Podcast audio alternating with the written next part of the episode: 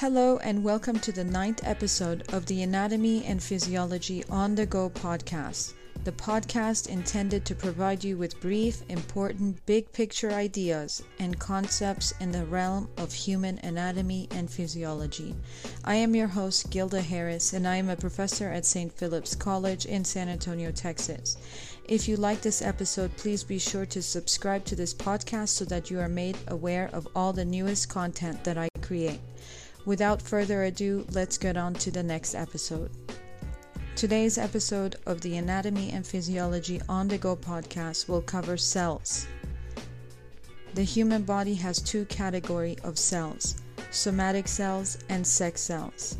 Sex cells, also known as germ cells or reproductive cells, are the cells of reproduction. In males, these are called sperm cells, in females, they are called oocytes. All the other cells in the body are called somatic cells. The primary difference between somatic and sex cells is the number of chromosomes and how they divide. We'll get to that stuff in a later episode. For now, let's just focus on cells in general. Cells sit in a watery medium called interstitial fluid. This is the fluid that is bathing the outside of the cell. It helps bring oxygen and nutrients to the cell and to remove waste products from them. The inside of the cell is full of fluid called cytosol.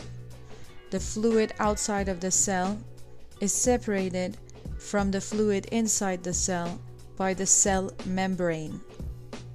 Think of it as a bathtub full of water balloons. The water in the bathtub is the interstitial fluid, and the water inside the balloons is the cytosol, and the wall of the balloons represent the cell membrane. The cell membrane is a phospholipid bilayer.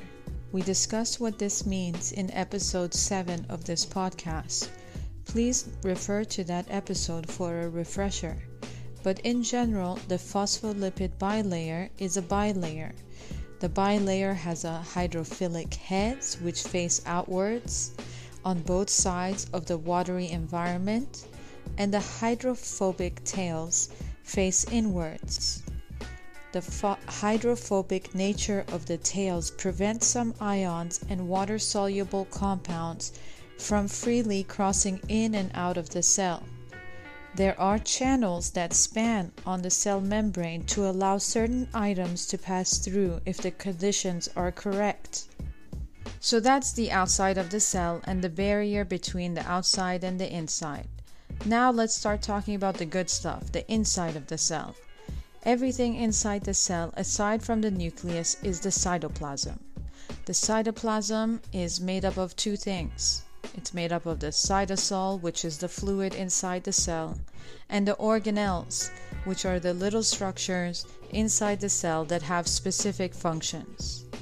Organelles can have either their own membrane or not. Those without a membrane are continuous with the cytosol and include structural organelles used to support the shape of the cell, as well as ribosomes and proteasomes. We will discuss those soon, but keep in mind that they are non membranous. There are organelles that are isolated from the cytosol by having their own membranes, and those include the mitochondria, the endoplasmic reticulum, the Golgi apparatus, the lysosomes, and peroxisomes. Let's start with non membranous organelles. Ribosomes are organelles that are used to make proteins. As previously mentioned, proteins are incredibly important to life. Thus, their producer, the ribosomes, is also very important. There are two types of ribosomes. One float freely in the cytosol and produce proteins that stay in the cell. The others are attached to the endoplasmic reticulum and manufacture proteins that enter the endoplasmic reticulum to be packaged so that they can be shipped out of the cell. Both of these ribosomes are non membranous. The other non membranous organelles that I want to briefly mention are proteasomes. These are organelles that contain enzymes to help break down damaged proteins for recycling. Now let's move on to membranous organelles. As previously mentioned, these include the mitochondria, the endoplasmic reticulum, the Golgi apparatus, lysosomes, and peroxisomes. Mitochondria are considered the powerhouse of the cell because they take energy from food such as glucose and convert it into a molecule called ATP, which is the energy that the cells use in our body. The process of converting glucose to ATP in the mitochondria is also called aerobic metabolism. Aerobic indicates that this process requires oxygen. This oxygen dependent process produces about 95% of the ATP needed to keep a cell alive. Without oxygen, the cell will eventually die because they won't have enough energy in the form of ATP. There are two major types of endoplasmic reticulum smooth and rough. The primary difference between the rough endoplasmic reticulum is that it has ribosomes attached, while the smooth does not. These attached ribosomes give the ER a studded appearance which make it look rough. The smooth ER is important for producing phospholipids and cholesterol for cell membranes, producing steroids for the reproductive system, and producing glycogen, which is the glucose storage component found in muscle and liver cells. As previously mentioned in this episode, ribosomes are attached to the endoplasmic reticulum and are used to produce proteins that are packaged so that they can be shipped out of the cell. The ribosomes make the protein and the endoplasmic reticulum encloses the protein in a transport vesicle to be sent to the Golgi apparatus. The Golgi apparatus has two sides, the forming phase and the maturing phase.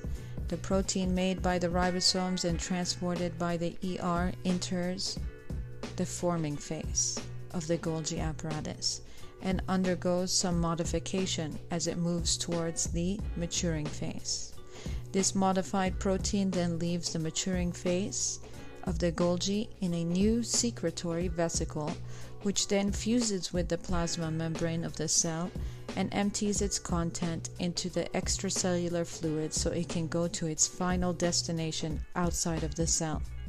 Think of it like this you write a letter and put it in an envelope, then you take the envelope to the post office to be shipped to its final destination. You writing the letter is like the ribosomes producing the protein. You packaging the letter into an envelope is the endoplasmic reticulum putting the protein into a transport vesicle. The post office then sending your envelope to its final destination is like the Golgi apparatus putting the protein into a secretory vesicle so it can leave the cell and go to its final home. The final two membranous organelles we will discuss briefly are lysosomes and peroxisomes. Lysosomes are powerful enzyme containing vesicles produced by the Golgi. These lysosomes fuse with damaged organelles and other molecules or bacteria and release their enzymes to destroy their contents. Peroxisomes are smaller enzyme containing vesicles that break down organic compounds like fatty acids.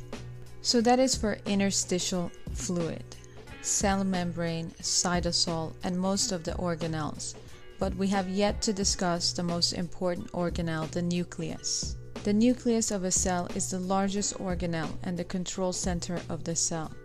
The nucleus is what determines what and what when proteins are to be made and when the cell should divide. The nucleus has its own membrane called the nuclear envelope. This nuclear envelope has pores, known as nuclear pores, allowing a passageway inside and outside of the nucleus. The nucleus has a core called the nucleoli, which makes specific RNA called rRNA, which we will talk about in a future episode. The nucleus also has free floating, loosely coiled DNA called chromatin. If the cell is getting ready to divide, then this chromatin will condense into tightly coiled chromosomes. This DNA is your genetic information and determines all the variables that make you as an individual from your eye color, your hair color, your skin color, all the way to your susceptibility to certain cancers due to your family inheritance pattern. I think that this is enough about the cell for now. In the next episode, we will discuss protein synthesis. I hope you enjoyed this episode, and please be sure to follow this podcast so that you are made aware of all the newest content that becomes available. See you next time.